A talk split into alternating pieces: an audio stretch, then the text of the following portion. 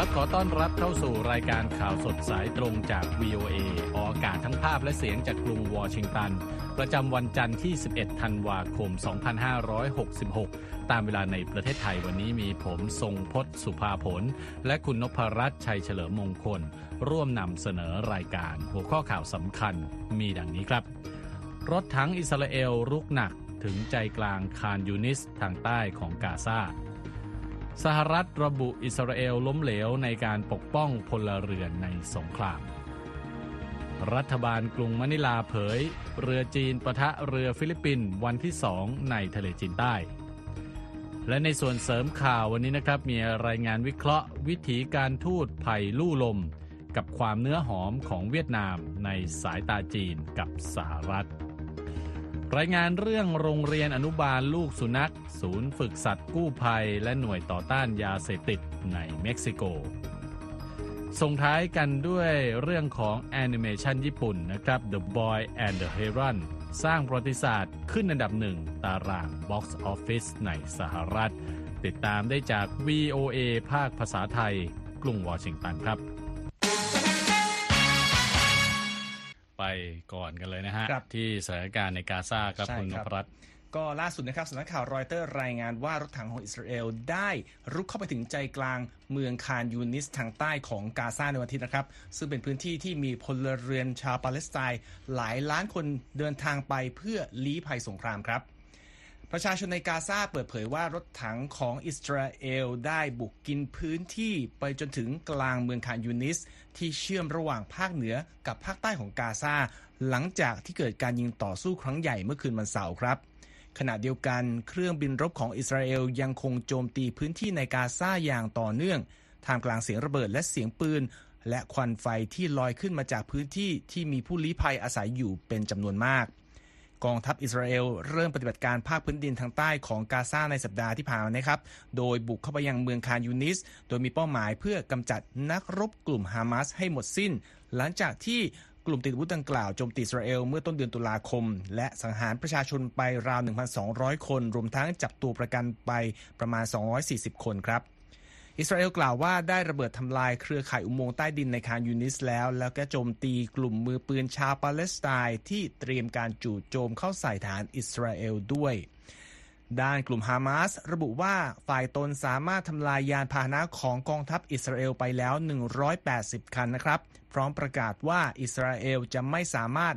รับตัวประกันกลับไปหากยังคงใช้กำลังทหารและหลีกเลี่ยงการเจรจาการต่อสู้ระหว่างสองฝ่ายขณะนี้กินดินแดงทั่วทั้งฉนวนกาซานะครับคุณทรงพจน์ขณะที่องค์กรความช่วยเหลือแสดงความกังวลว่าอาจมีประชาชนราว สองถึงสาม ล้านคนที่ไม่มีที่หลบภัยเหลืออยู่อีกต่อไปขณะเดียวกันโรงพยาบาลนาเซอร์ซึ่งเป็นโรงพยาบาลหลักในเมืองคานยูนิสรายงานว่ามีผู้เสียชีวิตและผู้บาดเจ็บจนล้นเกินความสามารถในการรองรับพื้นที่ในแผนกฉุกเฉินต่างเต็มไปด้วยประชาชนที่รอรับความช่วยเหลือครับองค์การอนามัยโลกกล่าวด้วยว่าแทบจะเป็นไปไม่ได้ที่จะยกระดับสถานการณ์ที่เข้าขั้นหายนะในกาซาทั้งปัญหาขาดแคลนยารักษาและความเสี่ยงของการเกิดโรคระบาดต่างๆในค่ายผู้ลี้ภัยครับคุณสมพจน์ครับในมุมของสหรัฐบ้างนะครับซึ่งเป็นพันธมิตรสำคัญของอิสราเอลในสงครามกับกลุ่มฮามาสครั้งนี้นะครับก็ออกมาระบุในวันอาทิตย์ว่ากองทัพอิสราเอลกำลังล้มเหลวในการปกป้องประชาชนชาวปาเลสไตน์ให้มากที่สุดตามที่ได้ประกาศเอาไว้ก่อนหน้านี้นะครับรัฐมนตรีว่าการกระทรวงการต่างประเทศสหรัฐแอนโทนีบลิงเคนกล่าวกับรายการ State of the Union ของสถานีข่าว ซี เอ็น เอ็น ว่าเป็นสิ่งสำคัญที่ต้องปกป้องพลเรือนแต่อิสราเอลล้มเหลวในการปกป้องพลเรือนชาวปาเลสไตน์ระหว่างการระดมโจมตีในฉนวนกาซาทาง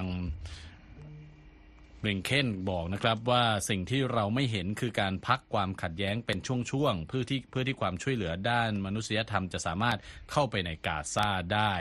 และการปักปันเส้นแบ่งเขตแดนที่ชัดเจนสำหรับผู้ลี้ภัย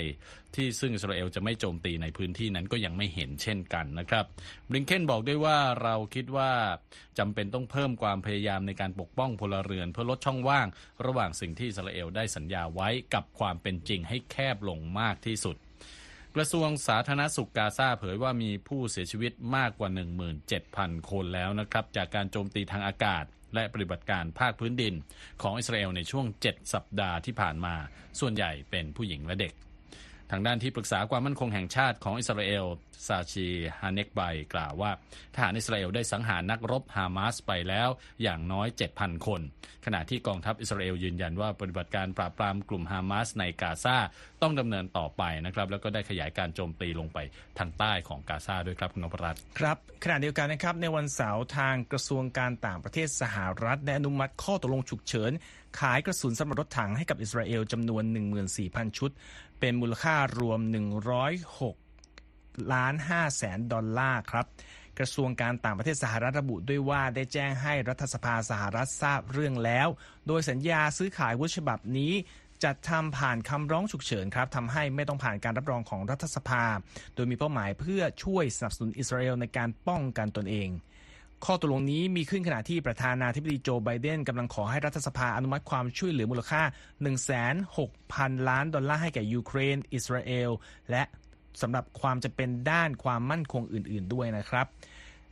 นายกรัฐมนตรีอิสราเอลเบนจามินเนทันยาฮูยังได้แสดงความขอบคุณต่อสหรัฐในวันเสาร์ที่ใช้อำนาจวีโต้ในการประชุมของคณะมนตรีความมั่นคงแห่งสหประชาชาติเพื่อสกัดคำร้องให้เกิดการหยุดยิงในกาซาด้วยครับสหรัฐให้ผลของการวีโต้ครั้งนี้ว่าการหยุดยิงจะทำให้กลุ่มฮามาสสามารถตั้งหลักและเริ่มการโจมตีรอบใหม่ได้โดยสหรัฐยืนยันสนับสนุนการพักรบชั่วคราวเพื่อปกป้องพลเรือนและอนุญาตให้มีการขนส่งความช่วยเหลือเข้าไปในกาซาพร้อมทั้งให้มีการปล่อยตัวประกันที่กลุ่มฮามาสจับกุมไว้ด้วยหลังการวีโต้ของสหรัฐครับประธานาธิบดีตุรกีเรจิปเทยิปเอโดวานได้เรียกร้องให้มีการปฏิรูปคณะมนตรีความมั่นคงโดยวิจารณ์ว่าทำไมสหรัฐจึงมีอำนาจวีโต้ข้อเสนอหยุดยิงทั้งที่ประเทศอื่นทั้งหมดให้การสนับสนุนครับคุณสมพจน์ครับไปต่อกันที่ความตึงเครียดในทะเลจีนใต้บ้างนะครับเจ้าหน้าที่ฟิลิปปินส์เปิดเผยว่าเรือรักษาการชายฝั่งของจีนได้ใช้หัวฉีดน้ำแรงดันสูงยิงใส่และพุ่งชนเรือของฟิลิปปินส์ในวันอาทิตย์นะครับบริเวณพื้นที่ทับซ้อนในทะเลจีนใต้ทำให้เกิดความเสียหายและสร้างอันตรายต่อลูกเรือของฟิลิปปินส์ทั้งฟิลิปปินส์และสหรัฐซึ่งเป็นพันธมิตรสำคัญมีแถลงการประณามการเผชิญหน้าล่าสุดใกล้กับสันดอนเซคันโตมัสซึ่งเป็นส่วนหนึ่งของหมู่เกาะสแปรดลีย์ที่ซึ่งเรือของกองทัพฟิลิปปินส์หลายลำต้องเข้าอารักขาเรือที่ทำหน้าที่ขนส่งเสบียงให้แก่ทหารฟิลิปปินส์ซึ่งประจำการบนเรือลำหนึ่งในบริเวณนั้นนะครับทางฟิลิปปินส์เผยว่าเรือจีนได้ฉีดน้ำแรงดันสูงจนสร้างความเสียหายต่อเครื่องยนต์ของเรือส่งเสบียง เอ็ม แอล คารายานของฟิลิปปินส์จนไม่สามารถใช้การได้นะครับรวมทั้งสร้างความเสียหายต่อเรืออารักขา บี อาร์ พี คาบราด้วยขณะที่เรืออีกลำหนึ่งก็ถูกพุ่งพุ่งชนอย่างแรงนะครับแต่ยังสามารถเดินหน้าปฏิบัติภารกิจส่งเสบียงต่อไปได้ก่อนหน้านี้เมื่อวันเสาร์ครับเรือจีนก็ได้ฉีดน้ำแรงดันสูงใส่เรือประมงของฟิลิปปินส์สามลำเพื่อไม่ให้เข้าไปในเขตสันดอนสกาโบโรทางตอนตกเฉียงเหนือของฟิลิปปินส์เช่นกันทางการฟิลิปปินส์มีแถลงการนะครับว่าเราขอประณามอีกครั้งต่อการกระทำที่ยั่วยุครั้งล่าสุดซึ่งข่มขู่และสร้างอันตรายต่อภารกิจเติมเสบียงในพื้นที่สันดอนดังกล่าวที่มีขึ้นอย่างถูกต้องและหมุนเวียนเป็นประจำของฟิลิปปินส์ทำให้ชีวิตบุคลากรของเราตกอยู่ในความเสี่ยงแถลงการยังขอให้จีนยุติการกระทำที่ผิดกฎหมายและไร้ความรับผิดชอบนี้ด้วยนะครับทางด้านเอกอัครราชทูตสหรัฐประจำกรุงมะนิลาแมรี่เคคาวซันกล่าวว่าสหรัฐยืนเคียงข้างฟิลิปปินส์และพันธมิตรในการร่วมประณามการกระทำที่ผิดกฎหมายและอันตรายของจีนต่อเรือฟิลิปปินส์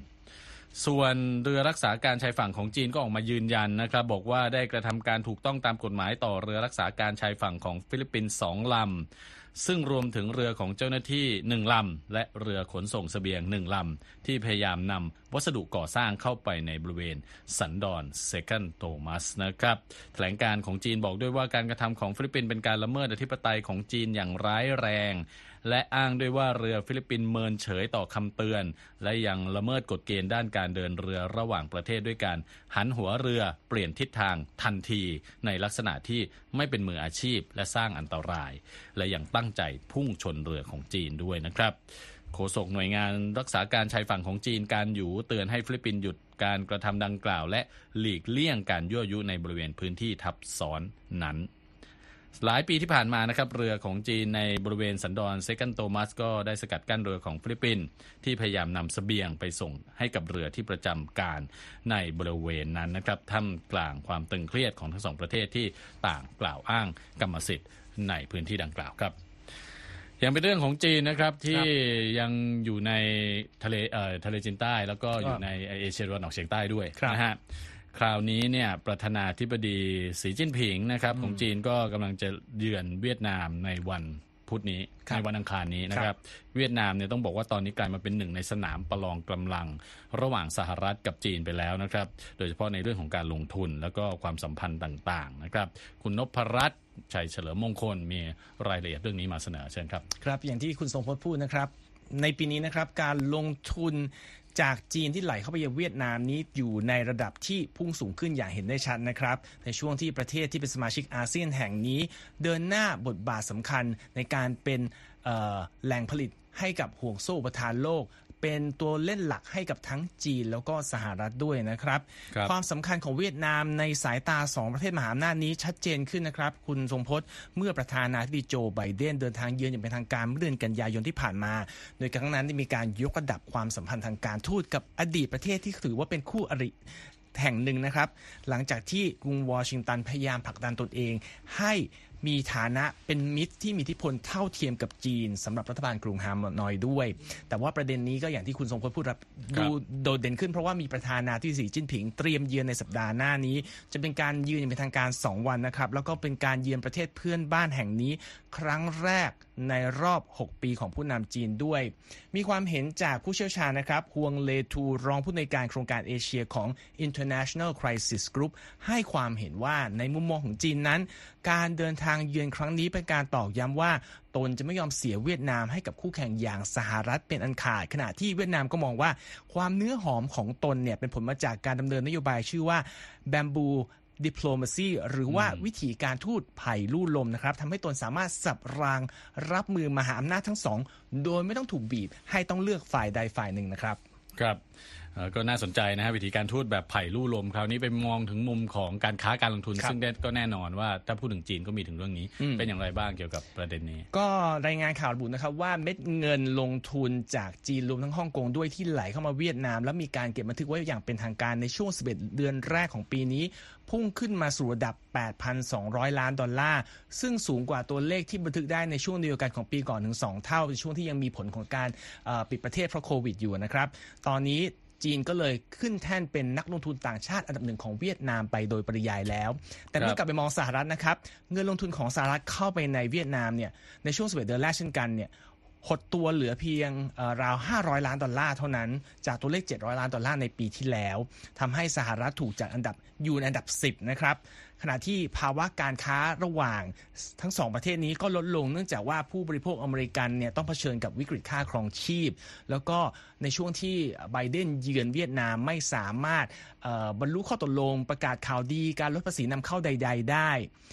ในส่วนของการส่งออกจากเวียดนามไปสหรัฐก็ร่วงลงมา สิบห้าเปอร์เซ็นต์ นะครับอยู่ที่ประมาณ เจ็ดหมื่นเก้าพันสองร้อยห้าสิบ ล้านดอลลาร์ในช่วงสิบเดือนแรกของปีนี้ตามข้อมูลของทางการฮานอยแต่ว่าเมื่อมองในเรื่องของจีนเนี่ยการส่งออกของเวียดนามไปจีนขยายตัวเกือบเอ่อไปที่ ห้าหมื่น ล้านดอลลาร์คือขึ้นมาประมาณ ห้าเปอร์เซ็นต์ ในช่วงเดียวกันด้วยครับครับแล้วถ้าตัด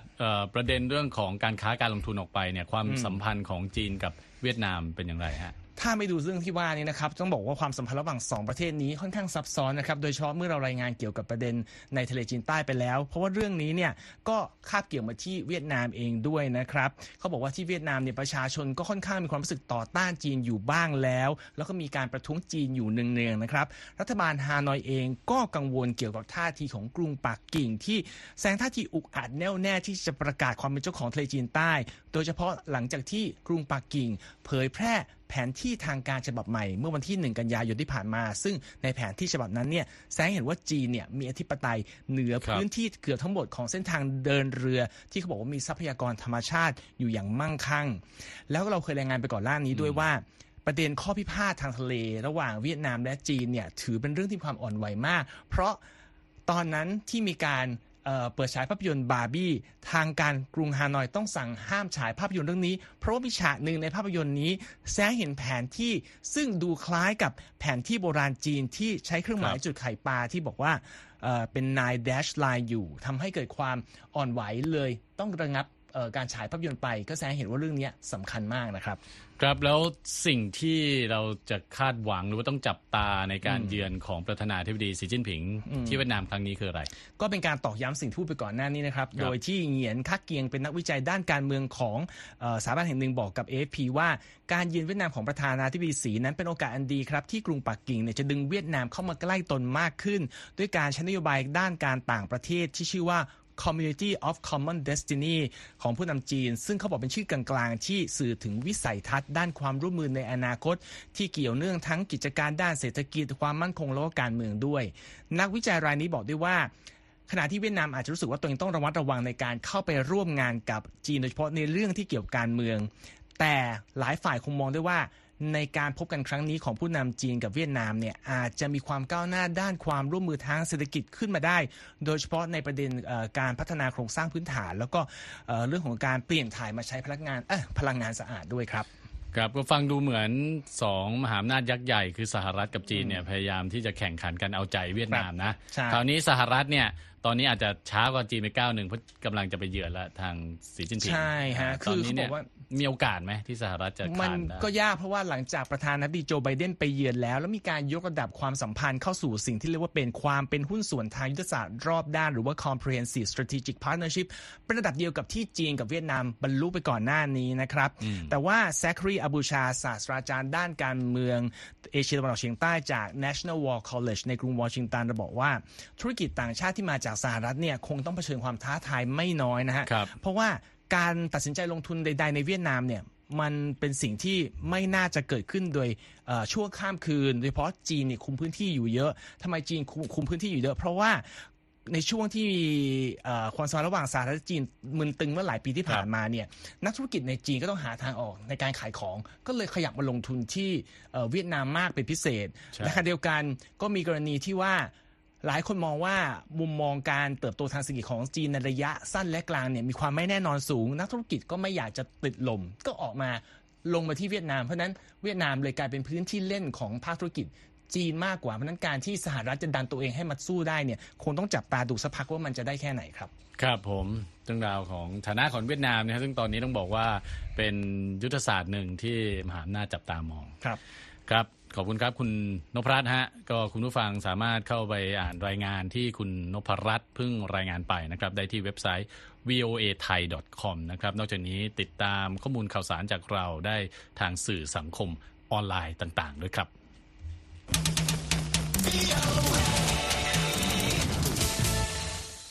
ครับ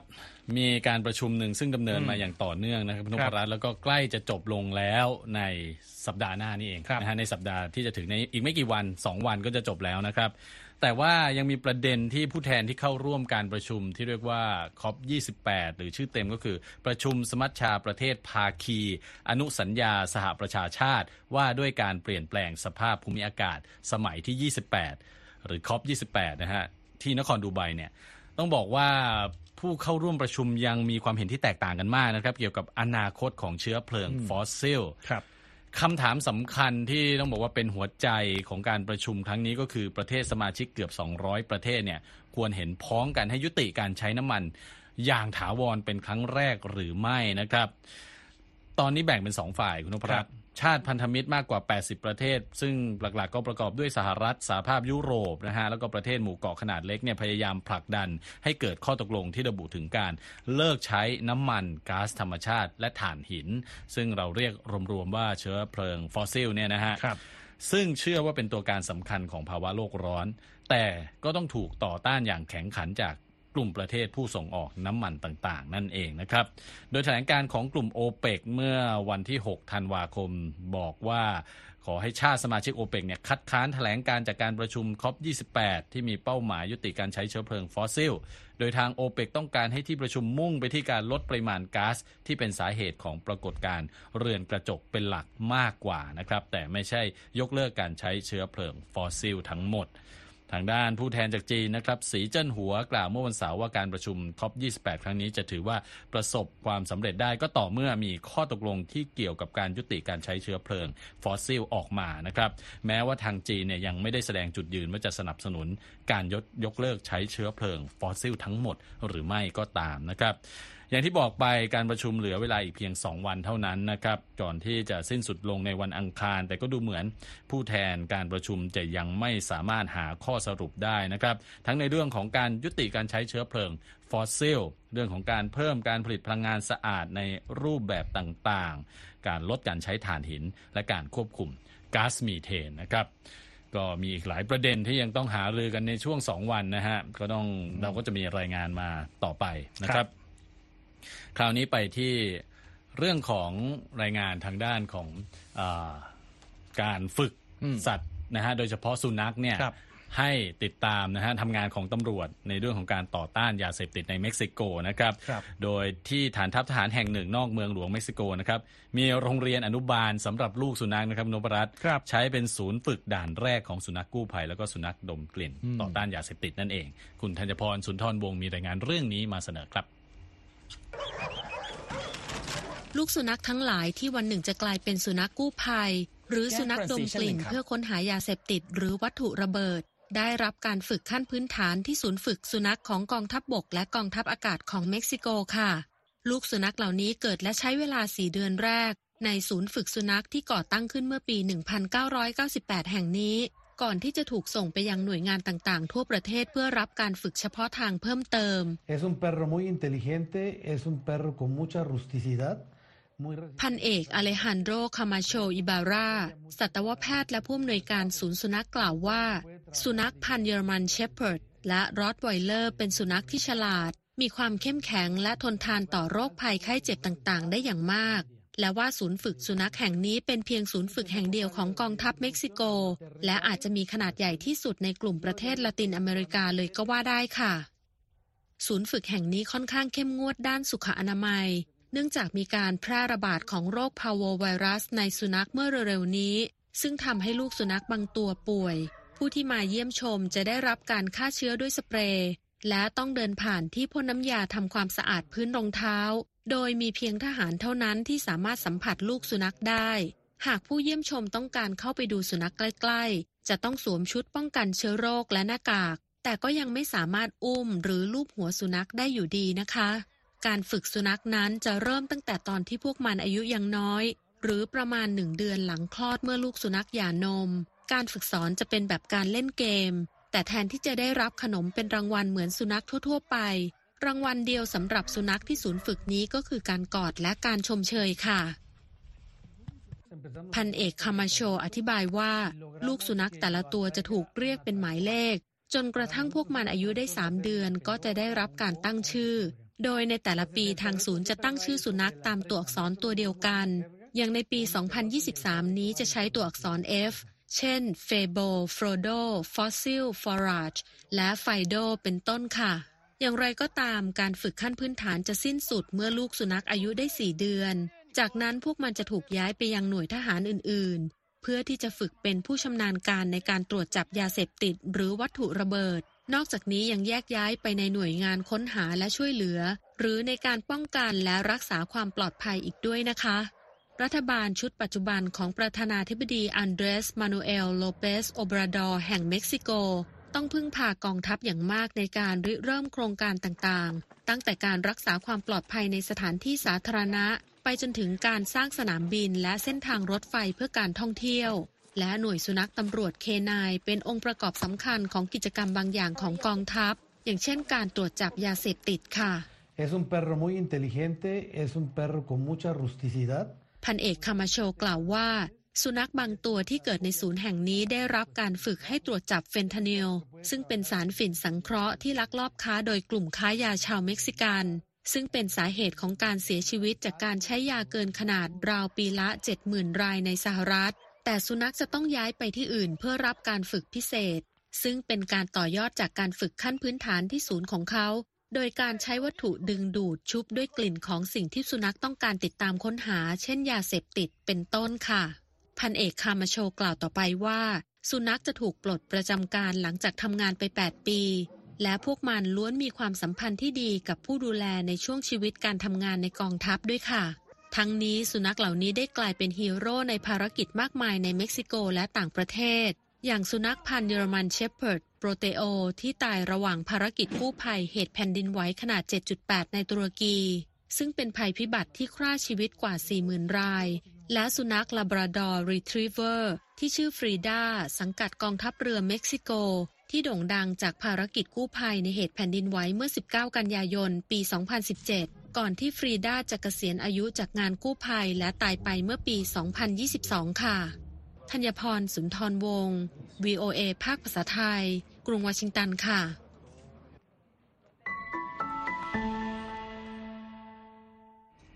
ครับขอบคุณครับคุณธัญพรไปต่อกันที่นิวยอร์กเลยข่าวใกล้บรรยากาศเดือนนี้มากนะครับที่นิวยอร์กในเมื่อวันเสาร์ที่ผ่านมานะครับมี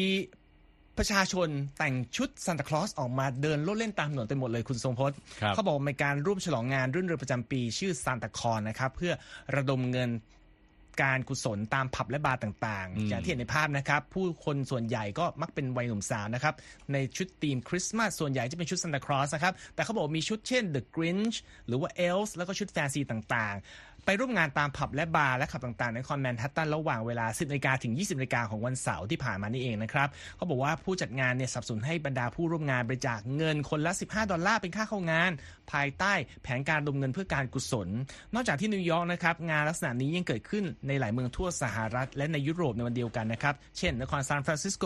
หรือว่าซินซินเนติกรุงลอนดอนและกรุงเบอร์ลินนะครับแต่ว่าแม้จะเป็นการเฉลิมฉลองเทศกาลปลายปีนะครับแต่ว่าทางการนิวยอร์กเองเขาเตือนผู้ร่วมงานบอกว่าไม่ให้ดื่มเครื่องดื่มแอลกอฮอล์บนระบบขนส่งสาธารณะต่างๆนะครับรวมทั้งห้ามไม่ให้ดื่มอย่างจงแจ้งตามที่สาธารณะด้วยก็เป็นสีสันของเมืองที่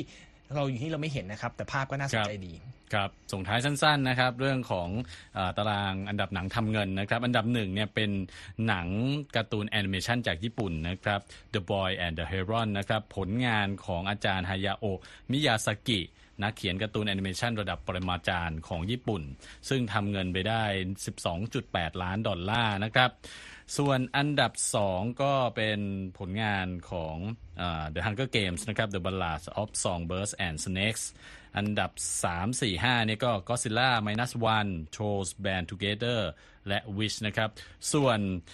Renaissance A Film by Beyonce ตกลงไปอยู่ที่หกจากอันดับหนึ่งสัปดาห์ที่แล้วนะครับร่วงลงไปทำรายได้ไปแค่ห้าล้านดอลลาร์เท่านั้นเองนั่นก็เป็นสรุปภาพยนตร์ทำเงินนะครับสำหรับสุดสัปดาห์นี้ส่งท้ายข่าวสดสายตรงจาก วี โอ เอ ภาคภาษาไทยกรุงวอชิงตันผมทรงพจน์สุภาผลและคุณนพรัตน์ชัยเฉลิมมงคลต้องลาไปก่อนสวัสดีครับสวัสดีครับ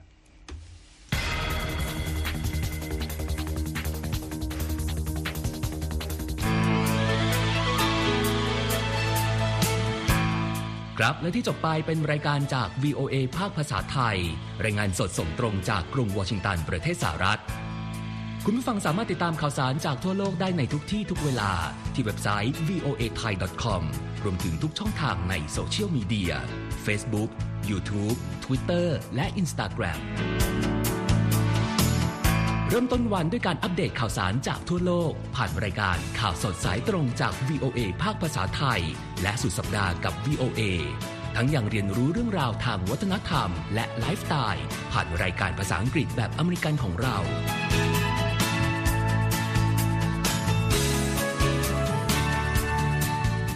ติดตามความเคลื่อนไหวในประเทศสหรัฐการเมืองอเมริกันพร้อมเข้าใจที่มาที่ไปของเหตุการณ์สำคัญรวมถึงข่าวต่างประเทศจากแหล่งข่าวที่เชื่อถือได้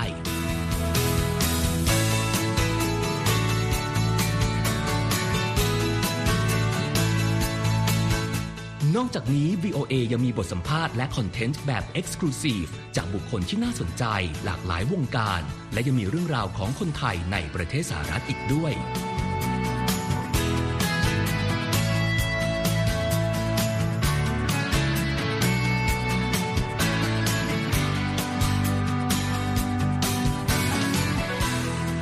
ขอบคุณนะครับที่ให้ วี โอ เอ ไทยเป็นส่วนหนึ่งในการติดตามข่าวสารสาระและเกร็ดความรู้ของคุณจากรายการต่างๆที่เรามุ่งมั่นนำเสนอเพื่อความเที่ยงตรงทันเหตุการณ์และมีประโยชน์ในทุกๆวัน